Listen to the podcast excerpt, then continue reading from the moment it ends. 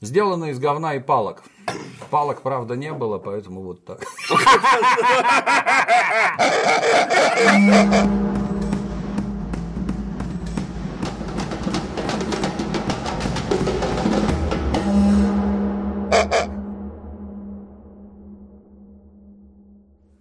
Я вас категорически приветствую. Клим Саныч, добрый день. Добрый день. Всем привет.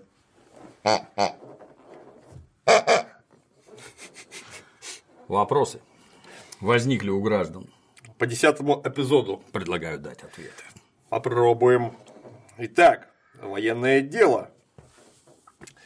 Что было такого страшного в расформировании, что весь легион ломанулся на холм за Аквилой? Это имеется в виду блинный эпизод, когда Гай Юлий Цезарь метнул в сторону врагов Аквилу легиона, и весь легион перешел в атаку. Ну, товарищ, как ты думаешь, что тут страшного в, расформи- в расформировании? Давайте вместе подумаем. Лишение зарплаты Вот, начнем да, отсюда. потому что вас всех накажут.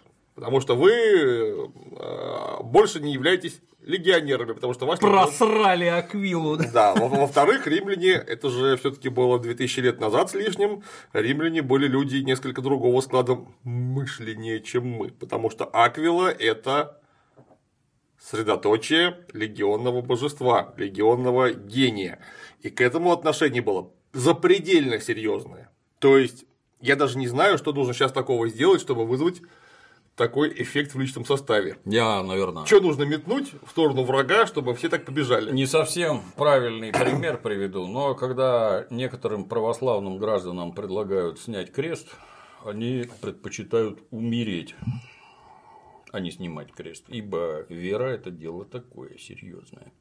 А уж тем более, когда это массово происходит, там есть зачинщики, беготни в сторону брошенной аквилы, крики, вопли, все метнутся. Ну да, когда вдруг масса там в 5000 человек, да хотя бы в 3, как одна начинает куда-то двигаться, то кому-то, кто не захочет, тот не захочет, а тоже побежит. Да, никуда ты не денешься. В чем была проблема для Тита Пула? И в самом деле пойти записаться в легион, как предлагал Ротный, это во время триумфа. Так, а проблема Вообще проблемы не было, кроме того, что Тит Пула собрался на пенсию. Намылился, я бы сказал, на пенсию. А если он запишется в легион, так ему придется еще там 2-5 лет оттянуть. И, кстати говоря, можно будет загреметь в сторону военных действий, откуда можно будет не вернуться. Не вернуться, да. Но Это это, ж налагает некие обязательства воинская служба в боях и походах отправился, опять в Галлию пойдешь или к белгам еще не Или в Испанию. Кстати, да. вот, вот там у них то только что в Испании компания. да. Ты что думаешь, можно записаться, например, в какое-нибудь подразделение воздушного десанта с целью пройти парадом по Красной площади и все? Да. Нет, так и теперь не получится. Если сейчас ты пойдешь в контрабасы, то завтра ты уже можешь оказаться Сирии. под Дамаском. Ну вот Тит Пула, он уже свое отмаршировал и собрался на пенсию, но хотел с однополчанами По выслуге лет. по выслуге лет пройти торжественным маршем на одного линейного дистанции. Да. Первый батальон Управление Ну, прямо. прямо остальные напря. О! Вот. А вот тут, понимаешь, ему намекнули Да. коллеги, однополчане, что ну так не получится. Но это говорит ровно, данный эпизод говорит ровно об одном, что Тит Пула жизнерадостный идиот и разгильдяй, а войсковые товарищи, они серьезно к этому относятся, поэтому будьте любезны, постойте в сторонке. Да. Ну, сейчас же на Красную площадь невозможно так просто в коробку пристроиться, даже если вы служили вместе. Вот ты представляешь? Никак. Дембельская шеренга! Вахсельбант! Красивый. Постукивая пулеметными гильзами об колено.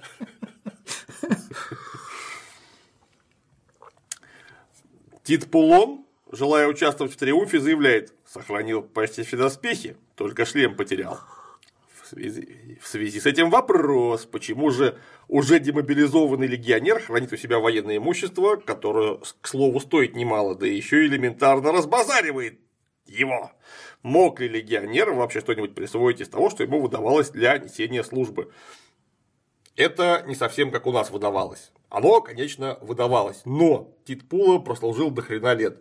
За это время он мог успеть выкупить это, то, что ему выдали, а это было вполне возможно. И это было возможно э, все время, пока вообще существовали эти вот армии. Потому что ланскнехты в Германии им то же самое выдавали доспехи из арсенала, ну, у кого не было, угу. и он имел полное право выкупить эту шмотку. Угу. Легко совершенно. Ну, если, конечно, у него денег не хватало, и он хотел. А хотел он, потому что за собственное снаряжение доплачивали. Если у тебя был собственный доспех, ты получал некоторым образом больше денег. Амортизацию. Да, это раз. Во-вторых, он мог за время службы просто купить себе шмотки. До сих пор специалисты военного дела очень любят покупать снаряжение себе под собственные вкусы, по собственному кошельку, там неважно, прицелы, ножи, разгрузки, костюмчики, ботинки, ботинки так вообще все что угодно. Тогда было то же самое, потому что ты служишь очень долго, и римская армия была армией постоянно воюющей, то есть даже если конкретный легион вдруг так тебе повезло, 20 лет никуда не выезжал, то какие-то легионы вокруг воюют, и где гарантия, что ты не окажешься завтра на передовой. А когда ты на передовой, нужно, чтобы все было удобное. Ну, я замечу, что когда солдату дают одежду, то поначалу, когда он моет полы, там грузит уголь и всякое такое, его не сильно интересует, как он одет. Там подменка все время циркулирует, вообще непонятно, чья одежда. А как только служба налаживается, у тебя же своя собственная форма ХБ, которую надо ушить чтобы ты имел вид лихой и, и придурковатый. Да, укоротить, сделать, под, приталить, пригнать. Штаны. Штаны у нас, например, были как лосины.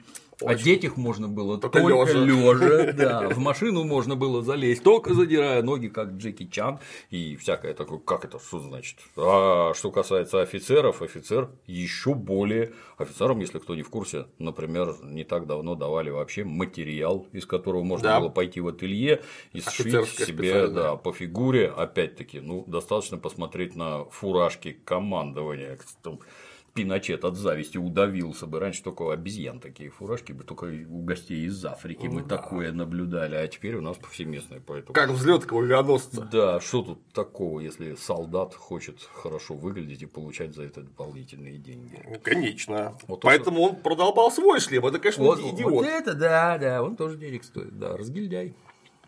Он мог его пропить, скорее всего, учитывая характер Деньги данного нужны персонажа. Были на вино. На вино. Да, может, мама заболела? Нет, Нет. деньги нужны были для бухла. Что во время указанных событий делал Пятый легион, частно нанятый Юлием? Не знаю, честное слово. Я, к сожалению, не помню по номерам все легионы и что из них каждый делал в какой момент времени. Мне нужно специально смотреть историю Пятого легиона, не в курсе. Что случилось бы, если бы галлы победили в римско-гальской войне?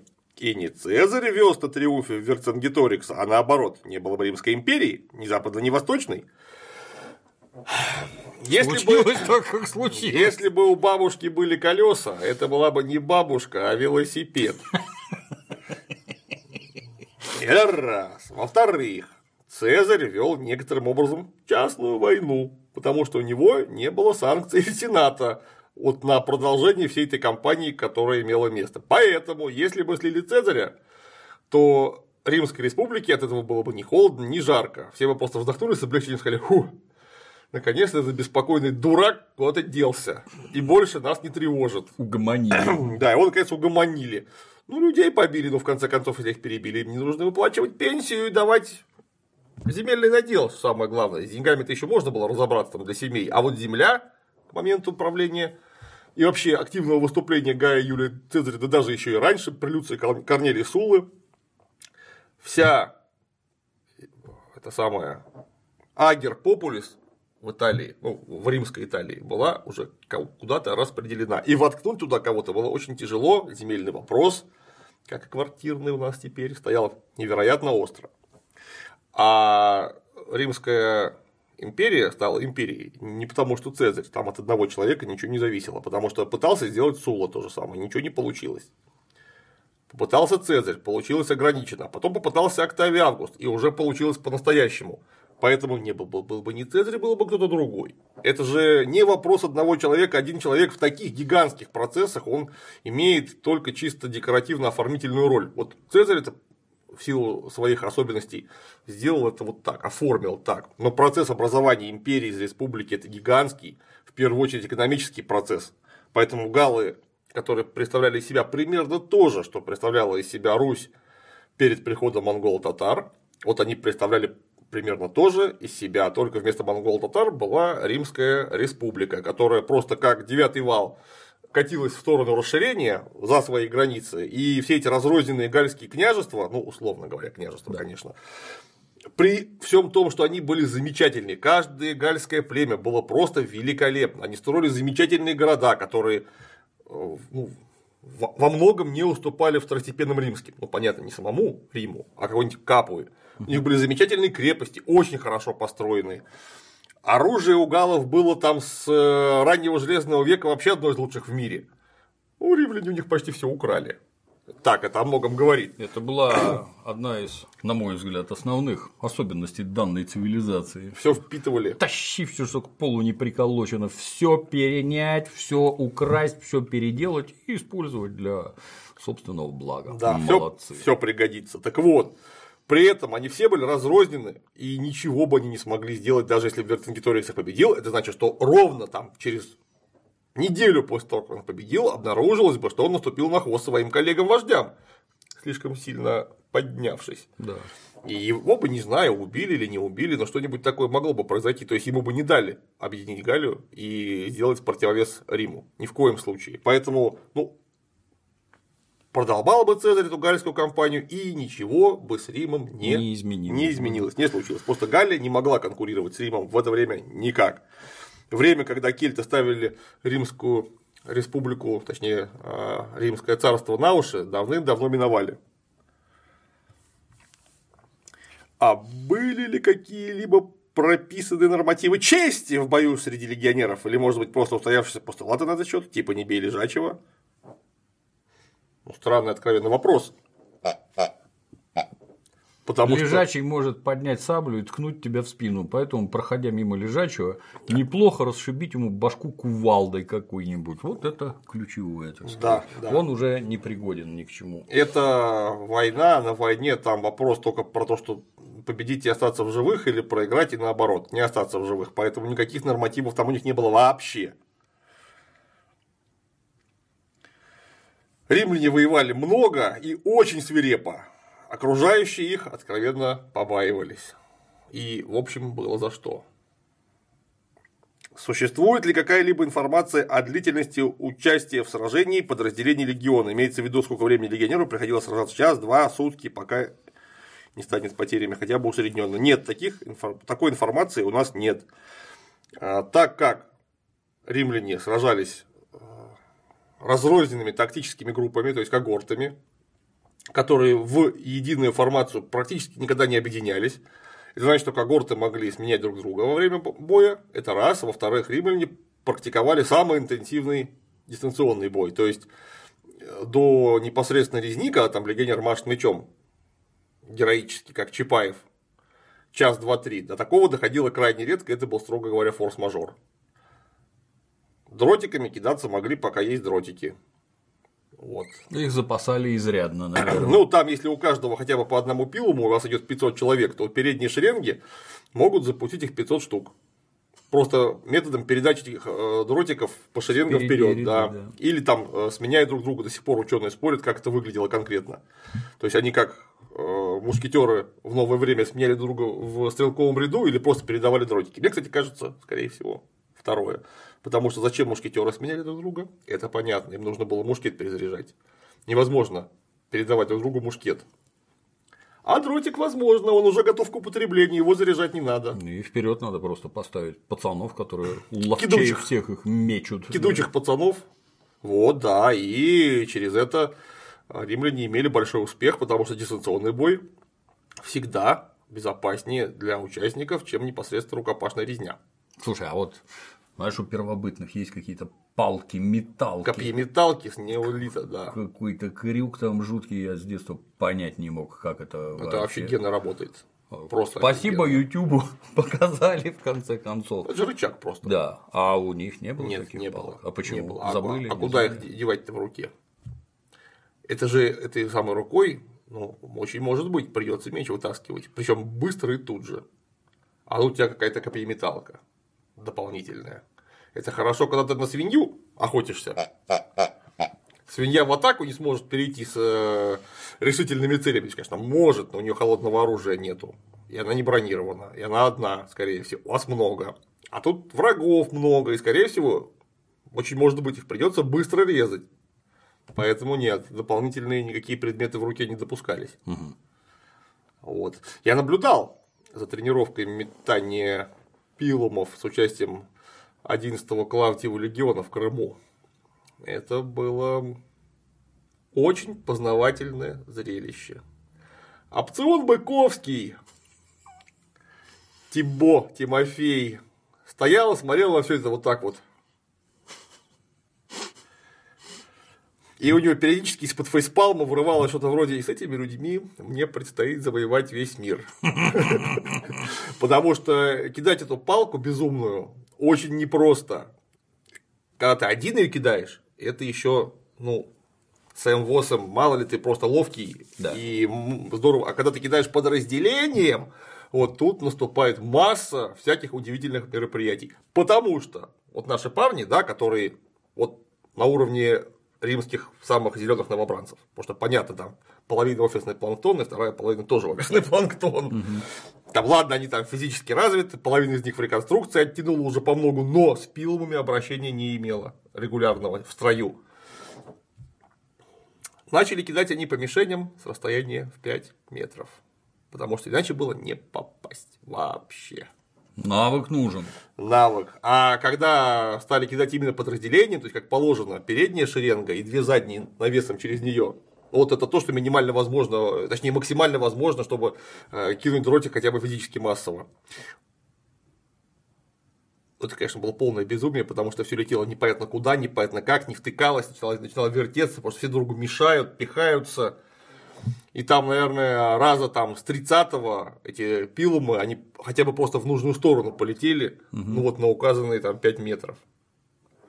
Жалкое зрелище, но через полгода, если бы они остались в Крыму на полгода и делали это бы каждый день там по три раза в день, то я думаю, это приобрело бы совсем другой вид. Под руководством толкового сержанта. Под руководством, да, ну это скорее старшина, опцион, не сержант, но тем не менее. Не могли бы, пожалуйста, уточнить, где во время боя в строю находились игнифер и корницен, то есть трубач. Если во время марша они шли впереди колонны, то во время битвы отходили в задние ряды или держались с правой стороны центурии. Интересно, а что мешало им отойти и находиться с правой стороны центурии в последнем ряду? Не очень понимаю. Вопрос-то в чем? Ну, Сигнифер считается, что он шел в середине э, когорты, нес когортный сигнум, то есть знак. А трубач должен был находиться рядом с командиром когорты, чтобы подавать сигналы, потому что командир когорты видел, что ему там машут флагом из штаба и говорил трубачу «Командуй паническое бегство!» И он командовал паническое бегство. Сыграй что-нибудь повеселее, Да. да? Правда, что у Цезаря прям перед самой битвой при Тапсе случился эпилептический удар, и все это видели, но битва началась. И Цезарь Приступ. присоединился к ней потом, после того, как пришел в себя. Именно так, приступ. Эпилепсия ходит приступами. Апоплексический удар бывает, а Да. у эпилепсии приступ. Приступ. Припадок он же. Слухи про то, что Цезарь был эпилептик, это именно что слухи. Они имеют под собой разной степени основательности, но объективных данных, что у Цезаря была эта нехорошая болезнь, у нас нет. Потому что это все исходит из э, крайней степени нарративности источников, которые распространяли, естественно, типа газет слухи. Что вы слышали? Мегаполис Экспресс. Да, у Цезаря эпилепсия. Он же святойний, жизнь 12 Да, да, да, да, да. Рыба с головой Филиппа Киркорова изнасиловала рыбака. Страна И- в шоке. Родил шестипалого мальчишку из бедра. Именно так. Там нет у нас объективности никакой в этом отношении. Непонятно, была у него эпилепсия или нет. Другое дело, что битва при Тапсе началась во многом спонтанно. Ну так это, смотря на всю легендарную дисциплину римской армии, это армия рабовладельческого периода, которая управляется при помощи палок и свистков больших. Там при скоплении народу там, в 10 тысяч человек произойти могло абсолютно все, что угодно. И это в Риме еще редко происходило из-за того, что там была именно армия, а не войско. Но ломанулись люди вперед, ну если ты будешь их тормозить, то все уже поздно, они тебя не услышат просто. То есть нужно, как сделал Марк Антоний в битве при Филиппах в фильме Рим во втором сезоне, расслабиться и получать удовольствие. Ну, чем-нибудь это закончится. Обязательно. Уже все. Дальше ты на процесс не влияешь. Потому что если вдруг по какой-то причине непонятно, кому-то показалось, может быть, что была какая-то команда. Возможно, так как с той стороны управлялись теми же палками и свистками, кто-то услышал звук трубы, воспринял это как команду для себя и пошел в Акаку. Ну, это я так, да. в виде примера. Такое вполне возможно. Тем более, что все в шлемах, там, хотя у них дырки слуховые были, все равно слух ограничен. Плюс там боевые товарищи лязгают рядом, кто-то попердывает. Когда mm. попердывает один человек, это ничего, когда их 500, это совсем по-другому выглядит. Все топочут своими этими сандальками, коллегами, масса звуков. Как говорится, все побежали, и я побежал. Да, да. Ну, а Цезарь, как толковый человек, просто не стал вмешиваться, ну, потому что уже это бесполезно. А разное. На каком языке общались между собой Цезарь и Клеопатра, о господи. Ну, это мы отвечали. Да. да. А Клеопатра была грамотная, говорила на разных языках. И Она Цезарь был тоже. Полиглотом, да. Тоже был грамотный, Цезарь тоже говорил на разных языках. На разных языках общались.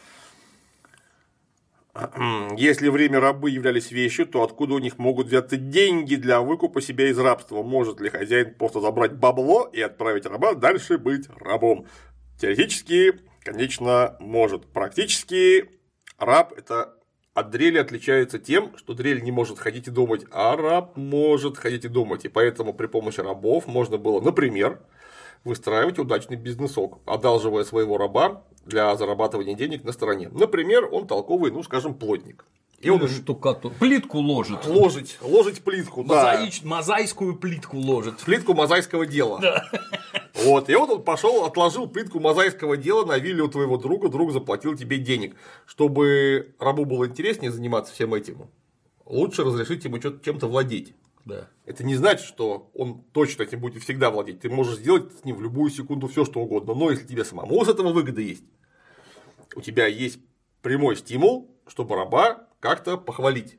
И, и рабы иногда могли, не все далеко, и это было не общепринято, но они могли себе собрать денег в самом деле для того, чтобы выкупиться. Ну, я замечу, что это был не единичный случай. Вокруг тебя были товарищи, которые имели опыт с подобными рабами, которые с тобой могли поделиться ценным опытом. скиллом, да, что а вот я своего-то этого Петрова отправил, а он мне там заработал вот столько, на что мы на прошлой неделе плясали. Почему бы мне своего не отправить? Ну, кто у нас? Катон написал про это, как управлять рабами, или как забыл, как поместьем, где там эти говорящие орудия, от которых к пенсии надо избавляться, чтобы у тебя их не было. Там четко написано: открой ПТУ, учи их, давай профессию, повышай квалификацию, и тогда они растут в цене и вообще не так-то. К тому же, если, например, он выкупится, станет вольноотпущенником, да. так вольноотпущенник да. до конца жизни обязан. Да. Иногда эксплуатировать вольноотпущенников было выгоднее, чем рабов, потому что э, за рабом нужно ухаживать, кормить его, а вольноотпущенник сам себя кормит. И он тебе до конца жизни обязан бабло заносить. Бабло заносить тебе должен, выказывать уважение непрерывно. Там, если вдруг окажется, что у него нет наследников никаких, то все его имущество переходит тебе, а вдруг он там наработал всякого. Ну, масса. То, то есть, как обычно, внизу бестолковая серая масса, которая ничего не знает, не может и самое главное не хочет. А выше, где меньше, меньше, меньше, там специалисты, отхожий промысел, Конечно. занос бабла, выкуп себя из рабства, развитие и в конце концов рабы самые богатые люди древнего Вольноотпущенники. Неважно. Ну, а нет, в конце концов, не это. В конце концов, все пришло к тому, что вдруг римская экономика взяла и развалилась. Да. А вместе с ней Римская империя тоже взяла и развалилась. Кто бы мог подумать, да, что так да, получится. Да, да, да. Не совсем понятно про рабов и убийство в доме и религии. Он же вроде не человек даже. Почему боги должны разозлиться? Допустим, раб молится твоим же богам. Делает ли это его ровнее? Или какой-то залетный раб и боги у него чужие. Какое дело богам правильного человека до какого-то язычника? Это имеется в виду, как Тит Пула прибил хромого ухажера рабыни Иринки. Позвольте я. Да. Там время было римское право, Да. в рамках которого людей надо убивать по закону. И только тем, кому их можно убивать. Забраться в чужой дом – раз. Убивать чужих рабов – два. Это, видимо, Варенову еще и под суд-то просто не отдал по дружбе. Что ты тут себе позволяешь. И в-третьих, я так думаю, что это ж религиозное. Ты кровь пролил, осквернил. Это ж переосветить все надо. Звать жреца это деньги, между прочим. Не, ну, Не только пол помыть. раб-то он, с одной стороны, конечно, вещь, но с другой стороны, из этой вещи течет кровь. А кровь – это нечистая субстанция. Потому что все профессии, связанные с кровью, цирульники, врачи и прочее, прочее, считались не вполне чистыми. Бойцы скота. Да, убойщики скота, это не важно. Скот тоже не человек, он тоже вещь. Однако кровь из него течет. Кровь это субстанция, которая несет в себе всякую энергию нехорошую, видимо, в том числе, которая, будучи выпущена наружу. И от этого нужно очищаться. И поэтому пришел пьяный дурак, без спроса испортил чужую вещь, а именно вареновского Сломал. раба поломал. Это неуважение. Ты пришел ко мне в дом, но ты не выказываешь уважения. Понимаешь? А вот э, плюс еще и мозгами все заляпал. Ну, как кому это понравится? По Данте Люцифер в девятом кругу ада в трех пастях терзает трех величайших предателей Иуду, Брута и, собственно, Кассия. А где же Солженицын? Ну, тогда еще не, было Солженицына, когда Данте писал. Теперь, наверное, есть. С первыми двумя все понятно. Но почему предательство Кассия для средневекового автора стоит с ним в одном ряду? Ну, так потому что средневековый автор Данте неплохо знал римскую историю, потому что именно Кассий подбил Брута на эту фигню. То есть Кассий был виноват сильнее, чем Брут. Другое дело, что Брут был родственником Цезаря, и он мало того, что предатель, так он еще и предатель, предатель родной крови. И поэтому по совокупности обстоятельств залетел в третью пасть сатаны А в каком году Данте сочинял? в XIV веке. В 14 Да, веке. в начале. Тогда Романовы еще историю не переписали, а он уже знал все про Древний Рим, да? Что-то не то. Что-то не то, да. Фоменко насторожился. А Тут же. В начале сезона Ати, отправляя раба с Октавием, он Октавий, блин, пишите грамотно, обещает выколоть обещает выколоть глаза его детей, если Октавием что-то случится. Получается, рабы могли женить рабы могли женить по разрешению хозяина, а те не раба, а, а, да, а те раба отправляют, все правильно. Ну, женить-то нет, но это не мешает, чтобы у него были дети, потому что сожительница может быть, а может быть даже не одна, и от совокупления неоднократных могут получиться дети. Даже от однократных получается. Да, иногда. Были случаи, да, история, знаю. история до нас доносит такие случаи. да. При этом то, что она грозит им отрезать все на свете, это вовсе не значит, что отрежет. Она их пугает. Конечно. Выколоть глаза. Знакомлюсь с документальным произведением Гна Терри Джонса «Варвары». Нет. А вот Ирина стала вольноотпущенницей. Судя по сериалу «Вольноотпущенники», сильно поражены в правах, по старой памяти являются некоторым переходным состоянием из рабов в неграждан или даже плебеев. Какие были права у их детей, если оба родителя имели такой статус? Не забревали же те назад в рабство? Светило ли таким потомкам гражданство? Ко временам, Ц- ко временам Цезаря вольноотпущенник в Риме становился гражданином. Его ставили на учет, драли с него налоги и так далее. Поэтому, как только он становился гражданином, у него были общие гражданские права. Но другое дело, что происхождение не то.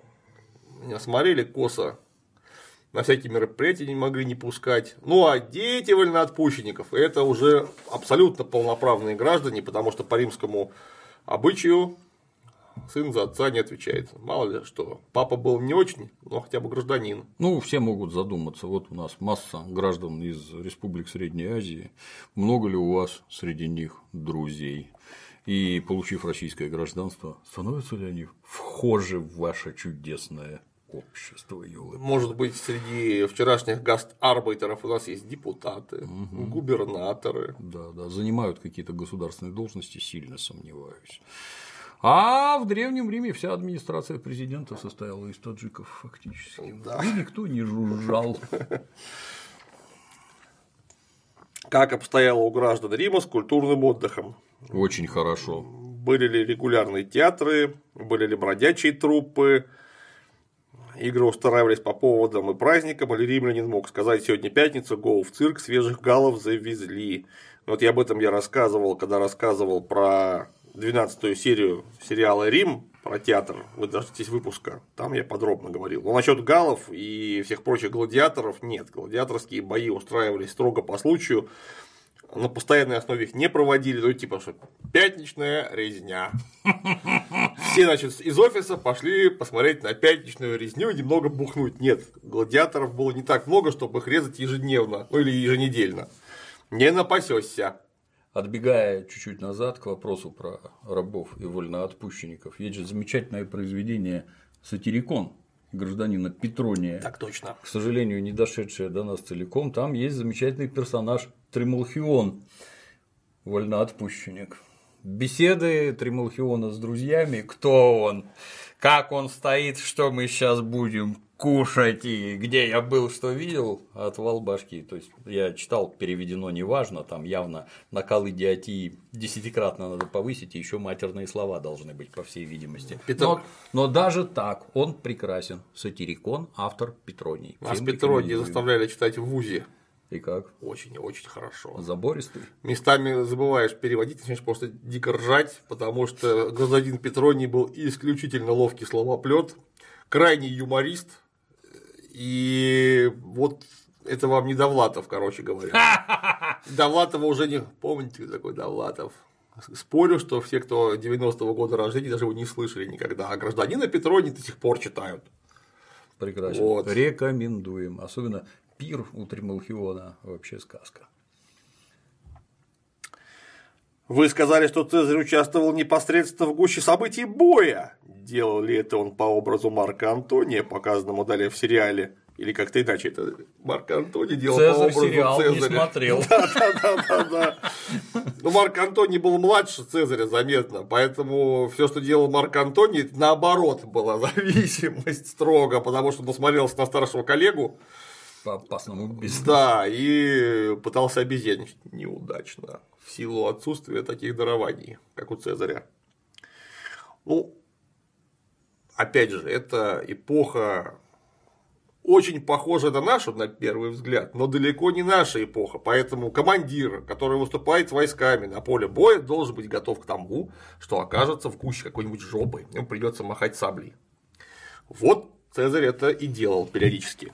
Хотя, строго говоря, конечно, это не функция легата вообще махать саблей. Ему этого делать не надо категорически, потому что там могут элементарно грохнуть. Да. А значит, управлять войсками в момент времени будет некому, и дальше как все развернется, непонятно.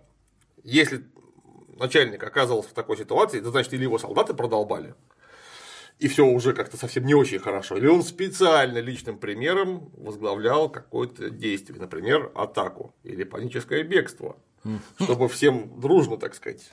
Ну, опять же, легат – это освещенное богами лицо, если он вдруг оказывается, а его было сразу хорошо видно, в силу того, что были очень богатые доспехи, там все в серебре, в золоте, в перьях в огромных, вот если он оказывался э, впереди всех, то солдатам было очень обидно, что такой э, джентльмен уже наступает, а мы еще нет. Такая красота. Да. Ну, кроме того, если ты отличишься на глазах непосредственно у легата, это мог быть серьезнейший рывок в карьере, потому что легат тебя сам видел, он тебя представит правительственным наградам, даст денег, назначит на хорошую должность, потом у легата закончится легатские полномочия, он пойдет дальше руководить сенатом, магистратурами и прочее, вспомнит толковых пацанов из легиона, подтянет их с собой. Поэтому это было очень важно перед лицом легата вот так вот выслужиться. Обратите внимание, мы имеем два исторических персонажа, Тита Пулу и Люция Варена, которых мы помним через 2000 лет, как они выступили и даже попали в сериал. Да, вон как, потому что их Цезарь видел. Да. Как, как они ловко там отчебучивали оба два. Заметьте, про простолюдинов мы почти больше ничего не знаем. Мы не знаем их имен из исторических источников вот этих вот самых, о которых мы говорим, записки о Гальской войне и прочее, о них почти ничего не пишут. А вот про этих пацанов написали, ну, потому что их человек, какой человек их заприметил. Да, хотя я вас уверяю, что там масса была достойных подражания примеров. Всяких разных, так точно. И опять же нужно понимать, что вот эти вот войны при помощи холодного оружия массового, они, конечно, безумно страшные. Война вообще такая всегда. Но уровень смертности в бою тогда был на порядок, ки даже на порядке меньше, чем теперь. То есть, это где-нибудь там по Сталинградам рота за два месяца 15 раз обновилась. Это было в порядке вещей. А тут у тебя шансов от поноса умереть было в 10 раз больше, чем от меча, стрелы или копья. В 10 раз. А, случаи какого-то тотального стратегического залета типа Тевтобурского леса, когда два легиона вырезали просто полностью, там за очень редким исключением. Это вообще то, что случалось безумно редко и такого, как правило, не бывало. Даже из абсолютно тупорылого похода Марка Краса, который закончился битвой при Карах с парфянами, когда там тоже все было разгромлено, разбито, люди под управлением Гая Кассия Лангина, Квестера, смогли выйти, сохранив порядок. То есть там масса людей выжила физически, сохранила жизнь, здоровье и свободу. Поэтому проявить геройство это было опасно, требовало мужества и мастерства, но это не было так опасно, как теперь. Это если ты сейчас э, со знаменем под пулемет выскочишь, то так тебя и грохнут. Того. С вероятностью там 99,9%. Выжить очень сложно теперь, когда ты вот так вот впереди всех куда-то ломанешься. Тогда ничего, ничего похожего. То есть геройство не каралось э, таким риском, как сейчас.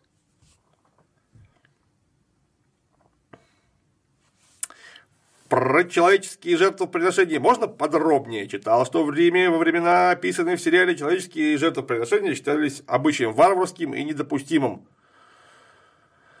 Даже, дескать, обряд был у жрецов, когда они шли кого-то завоевывать, что неместным богам обещали сохранить все обряды и традиции, кроме человеческих жертвоприношений. А по сериалу получалось, что ради триумфа можно было гульнуть. Так ли оно было? Ну, я же отвечал уже на это еще, когда разбирал серию, что Верцингеторикса никто на триумфе не убивал. Его уморили в тюрьме. И непонятно, его там просто прибили, или он там скончался от плохих условий содержания. Это уже никому было не интересно. То есть это не было на триумфе провезли, всем показали, вот видите, он пытался что сделать? пускать стрелы в римских солдат. Вот. Достойное, так сказать. Злонравие, достойные плоды. Да. Ну а по поводу человеческих жертвоприношений, ну, римляне в свое время этим занимались. Как в частности, гладиаторские бои – это человеческое жертвоприношение. Это этрусские обычаи, которые римляне с удовольствием переняли. Во-первых, это красиво. Во-первых, это забавно. Угу. Вот. Так-то, конечно, чтобы привели человека и закололи его там на жертвеннике какому-нибудь э, Вилиалу, Баалу, нет, конечно, римляне этого не делали никогда. Только в Карфагене такая фигня да. была. Рассказывали римляне друг другу. Угу. Да, при Сципионе Африканском такой фигни не было. Говорил Марк Юнибрут Марку Тулю Цицерону. А вот родственная связь Цезаря с Венерой. Она давала какие-то льготы в римском обществе. Никаких. Это был исключительно бонус престижа, что ты не просто так выступаешь, а как потомок Цезаря. От э, Венеры. Соответственно говоря, если ты выступаешь удачно, все говорят, о, ты посмотри. А если ты дурак, то все говорят, ну блин, потомок Венеры такой дурак, а? Куда мир кочется?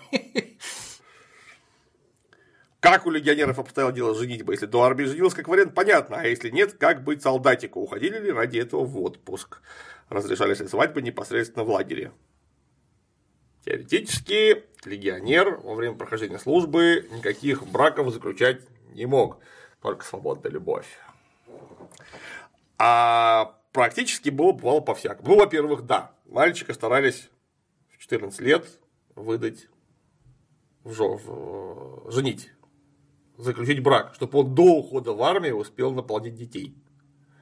Вот его в 15 забирают в армию, ну там 15-16, 15 лет э, возраст э, считался, когда можно забирать в армию, 14 лет совершеннолетия, в 15 военнопригодный. Соответственно, за год ты с большой долей вероятности успеешь кого-нибудь народить. А потом пошел служить. Род уже не угаснет. Угу.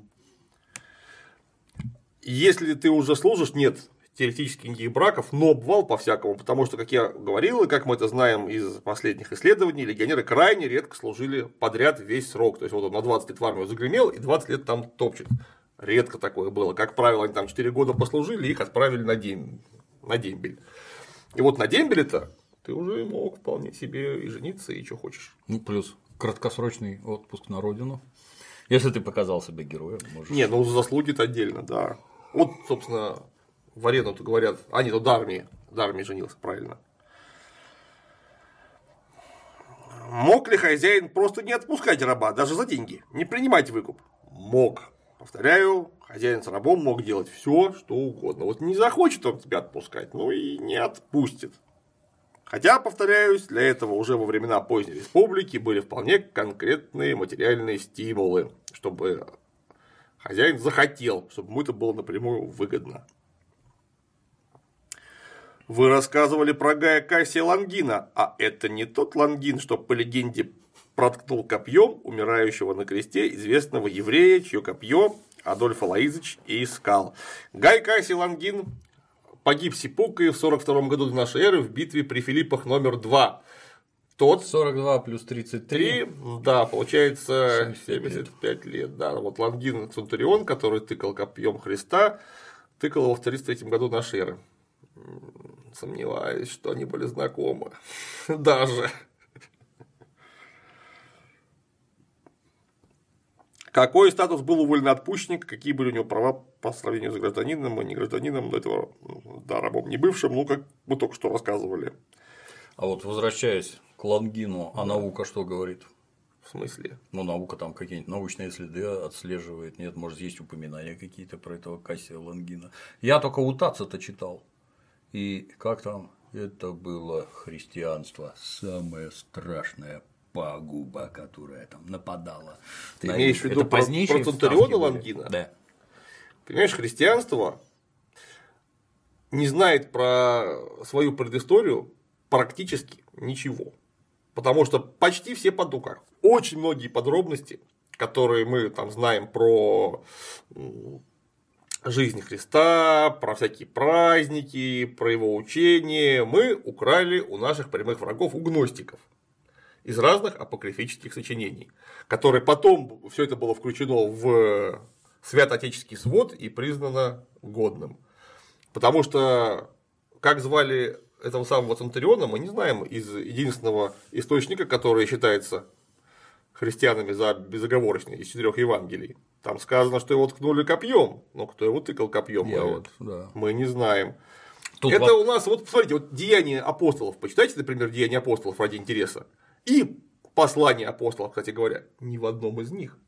Даже не сказано про Нагорнюю проповедь. Не то, что пересказ какой-то, ничего.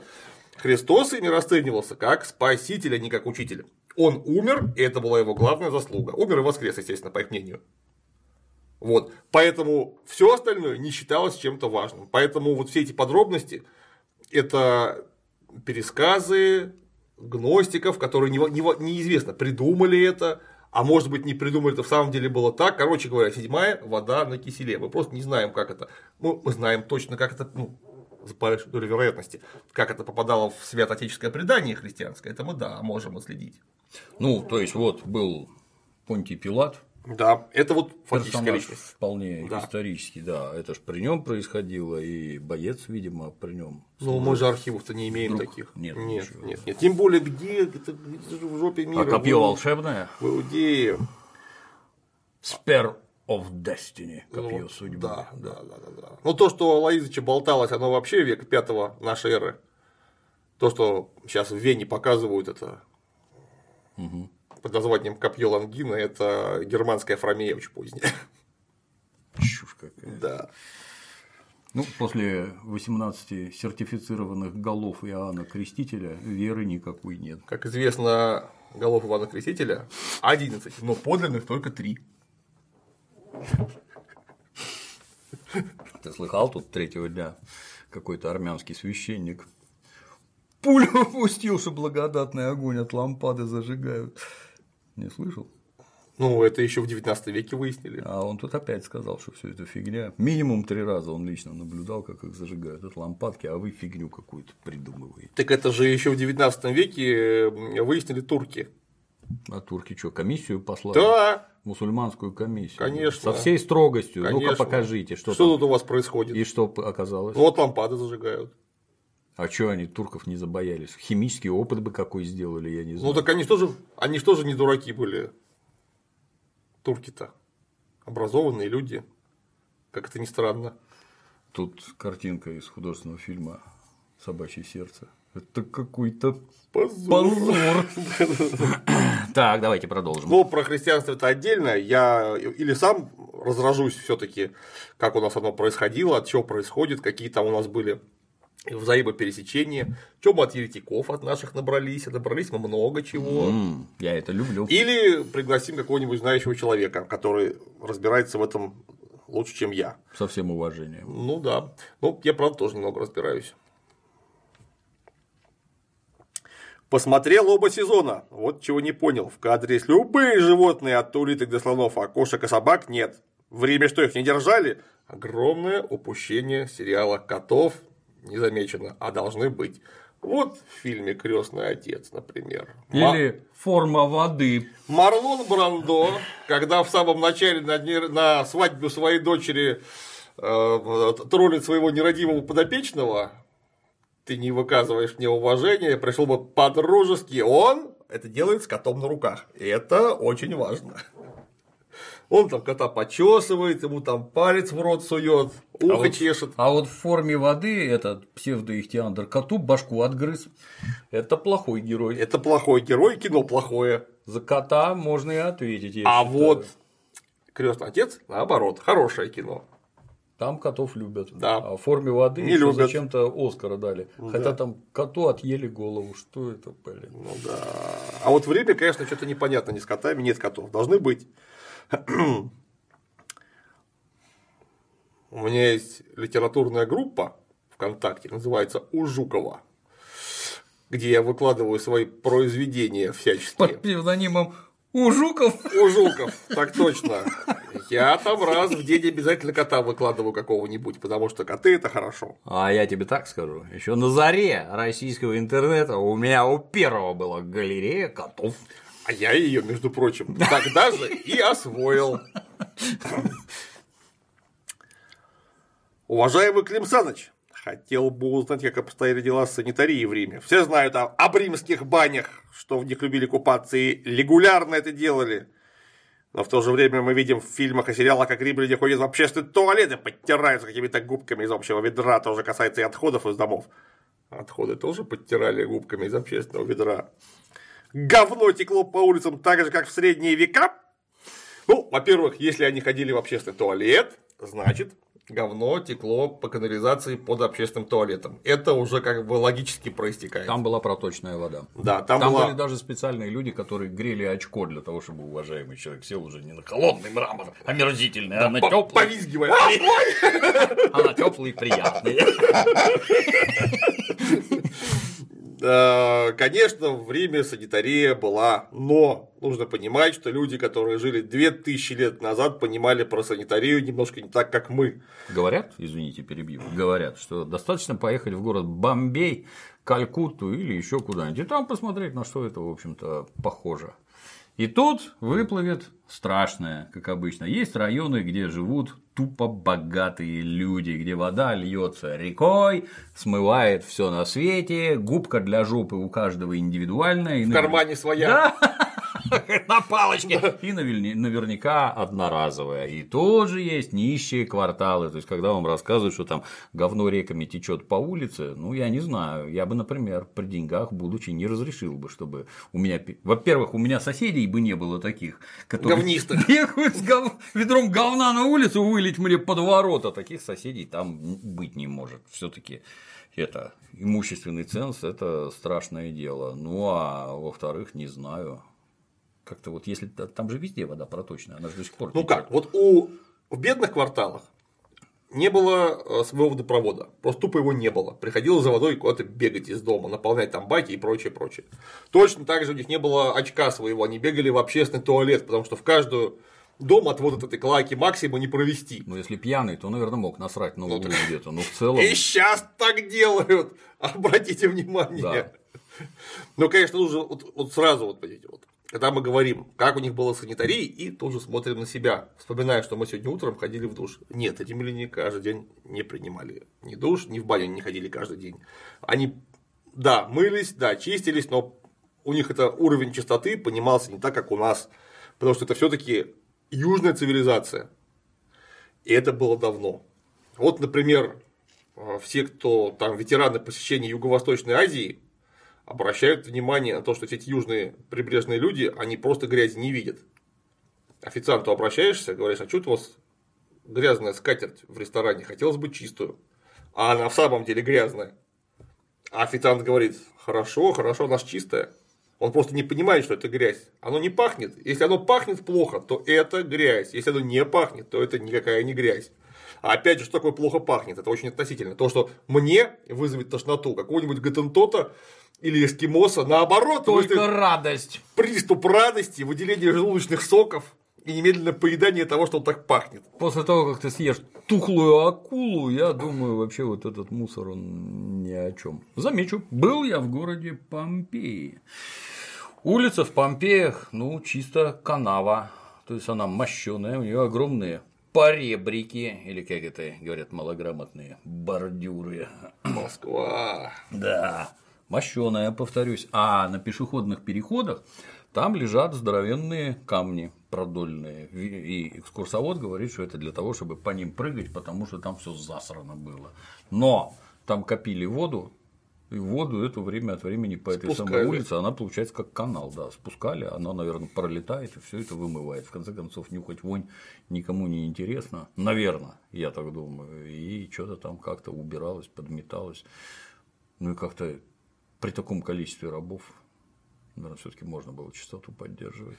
А баня было не только санитарное учреждение, санитарно-гигиеническое, это было с- учреждение, в первую очередь, общественное. При бане было- Аквапарк. Да, да, да, да, да, там была библиотечка часто, там тут же гимнастическая площадка, где можно было спортиком подзаняться, бордельчик Небольшой. небольшой, а может быть большой. Большой, да. То есть римлянин шел в баню не помыться, значит, не только помыться, заодно помыться. Заодно и пообщаться с помоемся, пацанами, поесть, выпить, возможно, книжку почитать, поговорить про умное, кого-нибудь натянуть или отшпилить, а потом уже и домой к вечеру.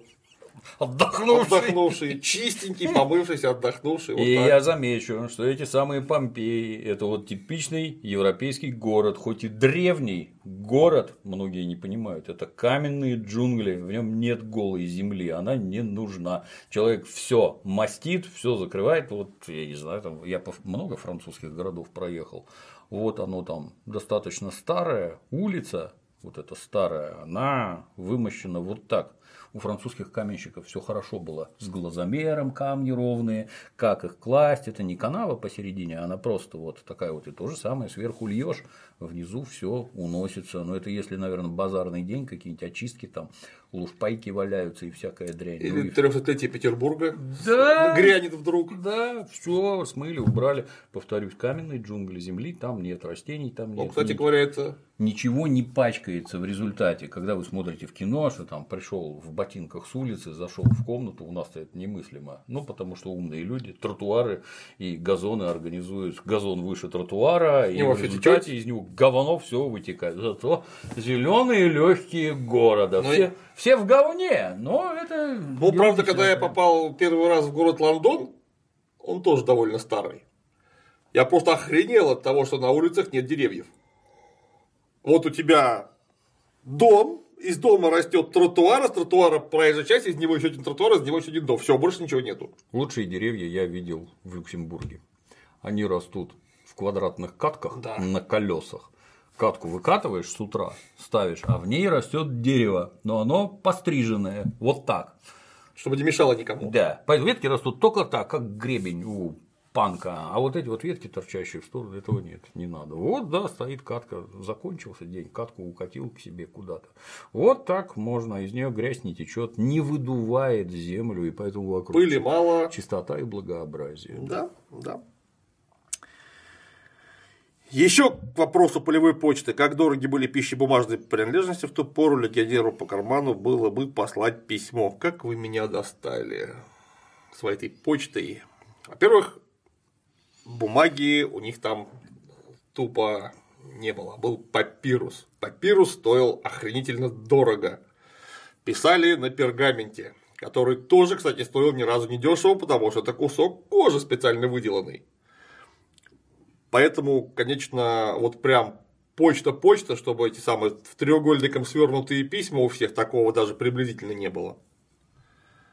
Не, ну, если тебе в самом деле было нужно, уж, наверное, мог послать. Если сам не умел писать, были грамотные товарищи, которые бы тебе помогли. Не сохранилось, да? Ну, вот Писем. такого мы. От солдата, любящей жене, Нет, нету. да? нету, нету. По крайней мере, я такого не знаю. Может быть, там что-то выкопали археологи. Приведу пример. Они Ну, копают-то непрерывно, я не успеваю следить. Да, Да. приведу пример. А ты меня поправь, Ну, если да. я неправильно говорю. Вот когда начали массово копать египетских мумиев, то древних мумиев, если я правильно помню, заворачивали в книгу мертвых. Да, Его в папирус в этот на текст написанный, как там проходить все, так сказать, этапы погружения в ад покойнику, душе, там все было расписано. Потом это умерло, и заменившие древних египтянов всякие греки, понаехавшие, они забыли, что писать надо было. Но было понятно, что мумию надо во что-то завернуть. И их заворачивали в Илиаду, Одиссею и другие интересные вещи, а также в бухгалтерскую Отчетность. И сейчас, когда мумиев выкапывают, их осторожно распутывают, эти самые смотрят, что там понаписано. читают, что это вы тут. Таким образом до нас дошла вот совершенно, на мой взгляд, странный способ, неожиданный. Бывают всякие там эти кумранские рукописи, когда там какую-то пещеру откопали, а ну это пещера в библиотекой. кувшинчиках там запрещено. А правда говорят, что их в Ватикане прячут, потому что там что-то такое Ничего написано? их там не прячут, их и публикуют, постоянно исследуют, и это же богатейшее наследие. Мы вообще, Кумранская библиотека – сокровищница, ничего не прячут. Если что-то надо, посмотрите, все, что можно опубликовать, опубликовано по 30 раз, исследовано вдоль и поперек. Ну, конечно, исследовать еще и дальше, потому что, конечно, это с налету не возьмешь. Столько Но там это- всего, Повторюсь, это священные рукописи, которые аккуратно свернуты в кувшинчик, запечатанные и в сухую вот, пещерку да, и поставлены. в сухой пещерке сохранились. Письма от солдат. Но они были менее священные. Своим шмаром никто не хранил. Да, да, да, да, да, да. Вы говорите, что этаж в Инсуле стоил 500 динариев в год. Нет, я говорил, я хотел сказать в месяц, естественно, а не в год. Так. Я тут отмечу, применительно к этому парни беседы не сильно готовятся, и то, что говорится вслух, путаются цифры, даты, фамилии. Не, ну я специально читаю всякое разное, чтобы отвечать в попад. Я просто, когда в ходе беседы Бывает, оговорился. могу что-нибудь сказануть, это я могу. Да. Я замечу для любознательных, что в конце концов все это выйдет отдельной книжкой, там немножко подрихтуем, приведем, так сказать, в надлежащий Божеский вид. вид, да. Многие смогут положить эту книжку в кувшинчик, И запечатать. запечатать. И отнести в сухую пещерку. Да, и в сухой пещерке положить.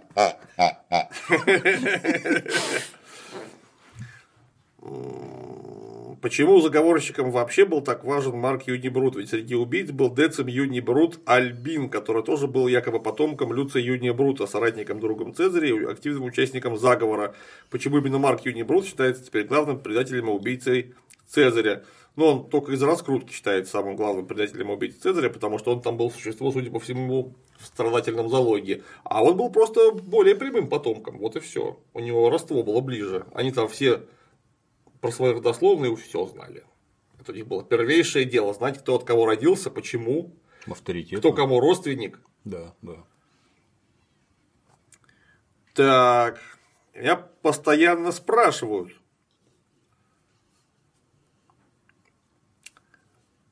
Как перевести с русского на римский? Наука конструирования из говна и палок. Можно по-разному. Я считаю, что хорошо было бы, например, Арс Струэры. Арс это искусство. искусство. Сиенца какая-нибудь. Ну, ски- скиенти, ну это сло- слова, Арс красивее. На жопу Не скиенти, похоже. не скиенти, а Арс. Арс на жопу похож. Да, Арс Струэры, Эд Скроры, Эд Бакулис, вот и все. Арс бревис вита лонга. Да, Все, что знал, сказал. сказал. Сделано из говна и палок. Палок, правда, не было, поэтому вот так.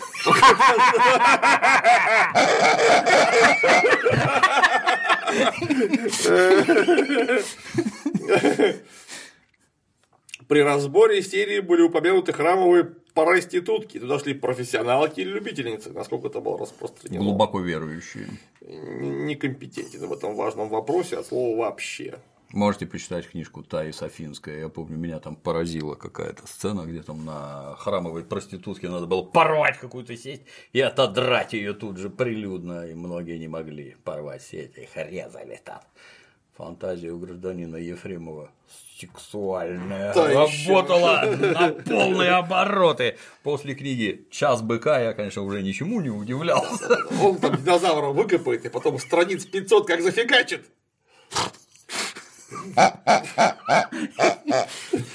Ну, Хорошие были книжки в детстве. Ты читал? Ну, Я все читал вообще. Ефремова, что присутствует. «Лезвие бритвы». Лезвие бритвы, На краю на краю Игумены. Час быка, Туманность Андромеды про идиотов. Да, Таи Софинская. Да. Наверное, все. Ну, рассказы еще. Да, да, да. Рассказы, наверное, тоже все читал. Я мчался тут в Москву или из Москвы, не помню, на заправке увидел аудиокнигу, купил час быка. Час быка я люблю. Там иллюстрации, кстати, очень похожие, очень хорошие были там. Тетки с сиськами были. Мое почтение. Много. Петя, у меня новая фотография Моники Белучи. Приезжай. Очень много работы.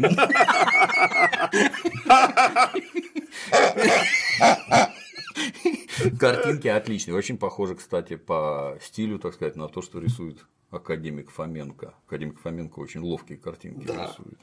Я аж специально съездил в Анкорват, чтобы посмотреть, похоже на академика Фоменко или нет. Ну, должен отметить мастер.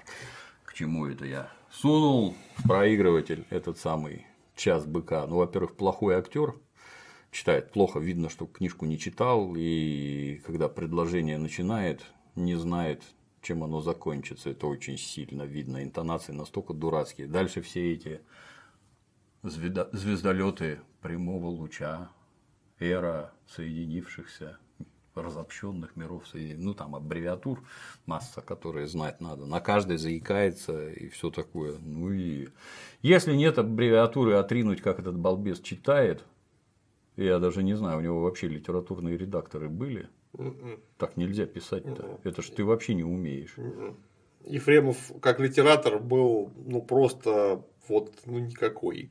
Он был крайне интересный мыслитель и идеи высказывал крайне интересные.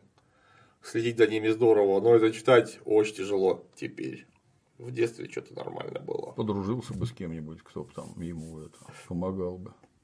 Ну это же, ну это кошмар. Я не смог дослушать, а читать после этого забоялся уже. Ну Но- так как я в детстве все прочитал и все помню, поэтому. Да, аналогично. Ничего Книжка не была очень хорошая. Час быка просто великолепно. Так-так. На протяжении всего сериала Юлия Цезаря, Цезаря зовут просто Цезарем. Скажите, современники могли его звать Цезарем? Могли. И не только. Вот почитайте первейший источник по поводу того, как могли звать Цезаря, записки о Гальской войне, где Цезарь зовет себя в третьем лице. Всегда. Он там зовет себя то Гай Юлий, то Цезарь, во- вот по-всякому. Это было прозвище, это же нормально совершенно. По прозвищу могли его назвать. Его что, так просто дали это прозвище специально, чтобы было удобнее общаться. Потому что там этих Гаев Юлиев было как Петров в Бразилии, а Цезарей немного. Клим Саныч, здравствуйте. Что случилось с семьей Помпея, его сыновьями и дочерьми после смерти? Были ли у него клиенты и что с ними стало? Во-первых, дочь у него была одна. А не дочери, а одна. Вот. Гней Помпей после, Мунди, после битвы при Мунде сбежал. Гней Помпей, младший я имею в виду. старший сын э, Помпея. Вот, и он там э, до Испанской войны дожил, ураганил, потом его поймали и убили 12 апреля 1945 года, получается, до нашей эры. То есть он Цезаря не пережил. Секст Помпей, опять же, после битвы при Мунде сбежал на Сицилию и ураганил аж до 1935 года. Вот, то есть он очень сильно пережил Цезаря, он уже сопротивлялся там, третьему триумвирату, и его поймали в Милете, уже люди Октавиана Августа, и там опять же это казнили. А у Помпеи Магны, у дочки, у нее все было хорошо. Она жила, рожала детей, ходила замуж. Все у нее было нормально.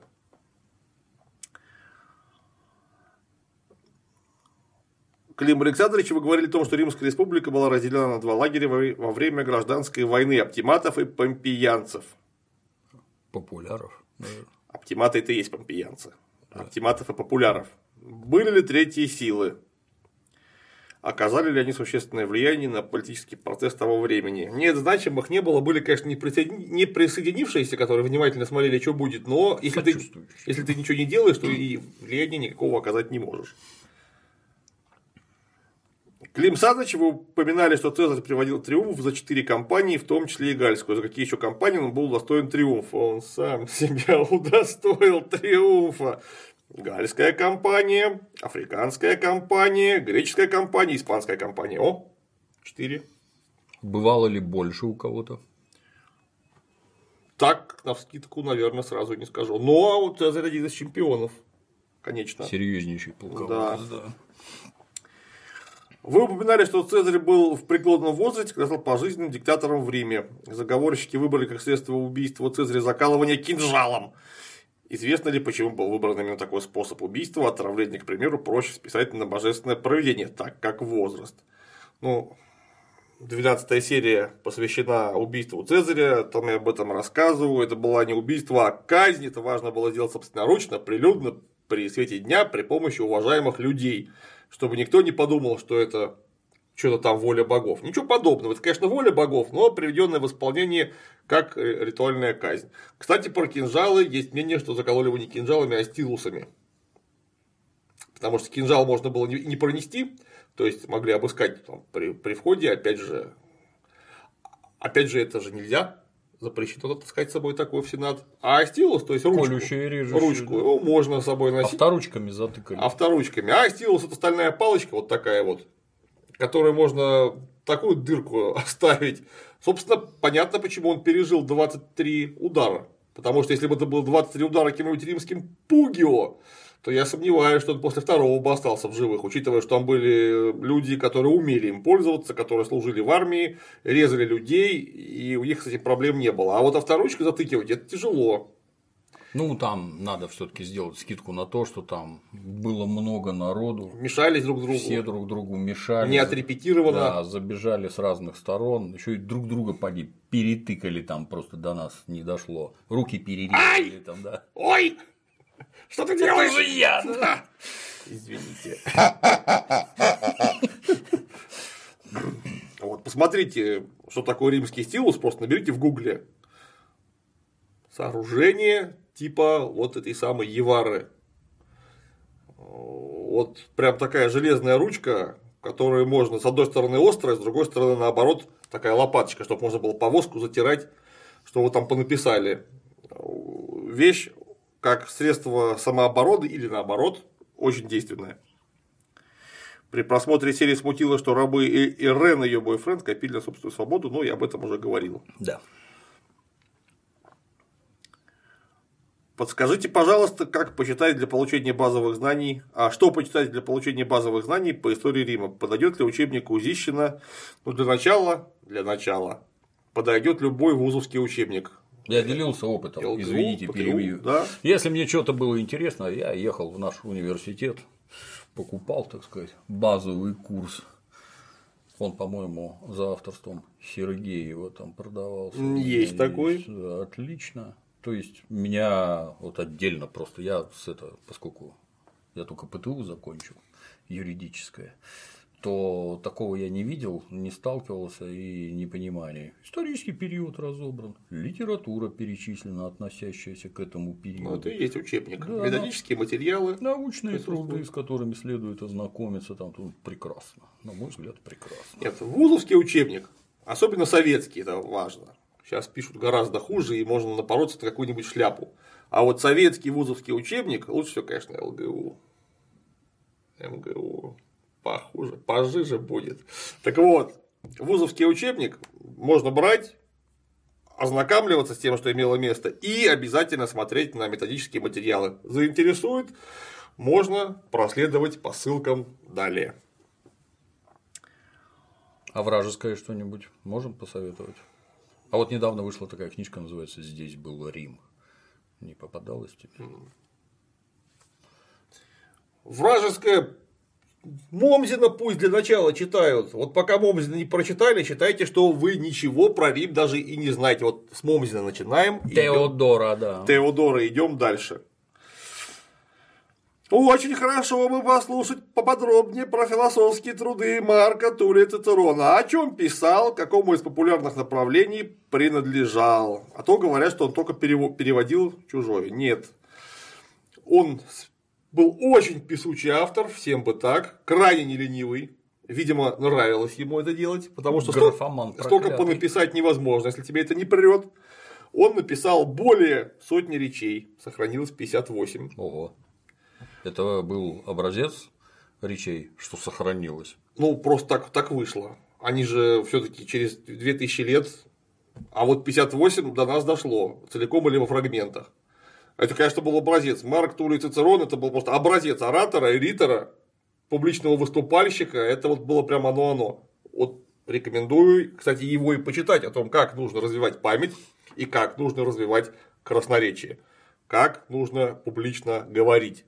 Как руками размахивать, вот он это все написал, он знал, как это делать по-настоящему. Это, кстати, совершенно плачевный момент в нашей нынешней цивилизации, что вот детей в школах их этому совсем не учат. Но теперь вообще никак. Раньше немножко учили. Да, как действительно там выстроить речь, как это дело запомнить, как говорить, как публику увлечь, чтобы было интересно, чтобы тебя слушали, действительно. Не кидались Как под- натянуть гондон на глобус? Такое глобус? Вот об этом мы сейчас и поговорим.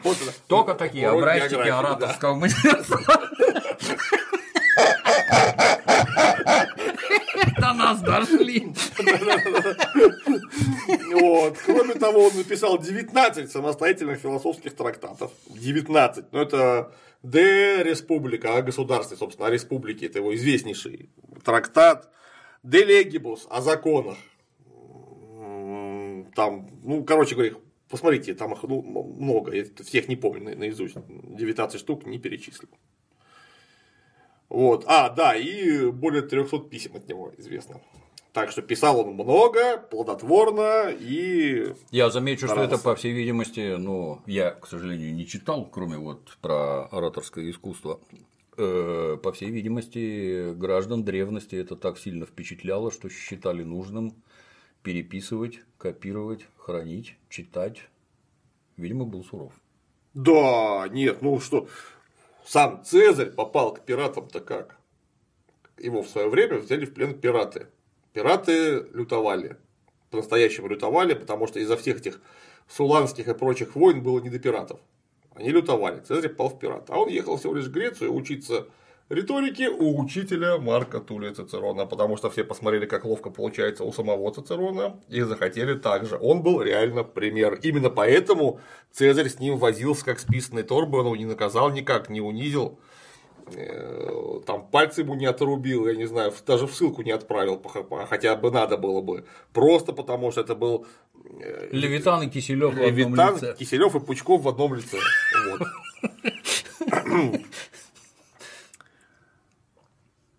Так. Хо, посмотрел сериал «Максимилиан», трехсерийный про сына императора Священной Римской империи Фридриха III. Там выше крыши костюмов и оружия. Прошу Клима Саныча разобрать достоверность в кадре. Собирай деньги.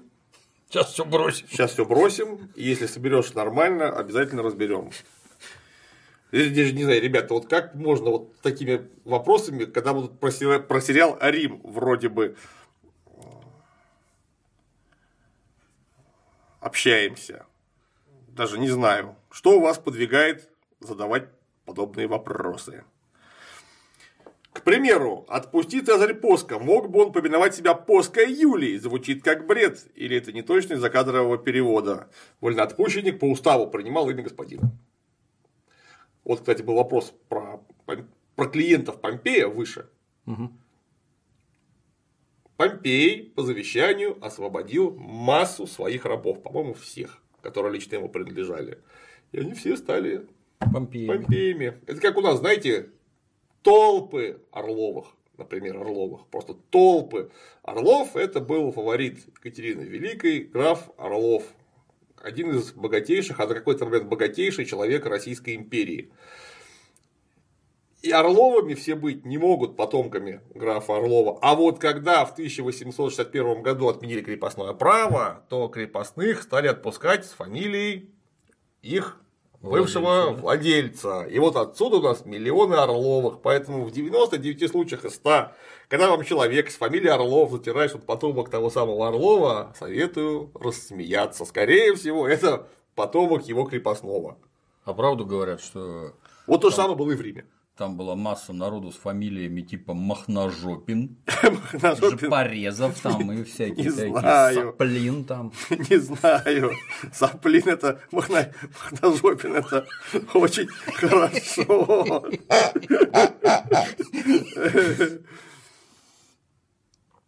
Клим Александрович, здравствуйте. Что вы думаете про Сурайкина, его партию и деятельность? Даже не знаю, в разрезе вам... сериала Рим. В разрезе сериала Рим, что вам тут сказать. В Риме Сурайкин бы не выжил. Вот это я могу сказать точно. В Сенат не попал бы. Да. Все. Закончили? Да. Красота. Спасибо, Клим Александрович. А на сегодня все. До новых встреч.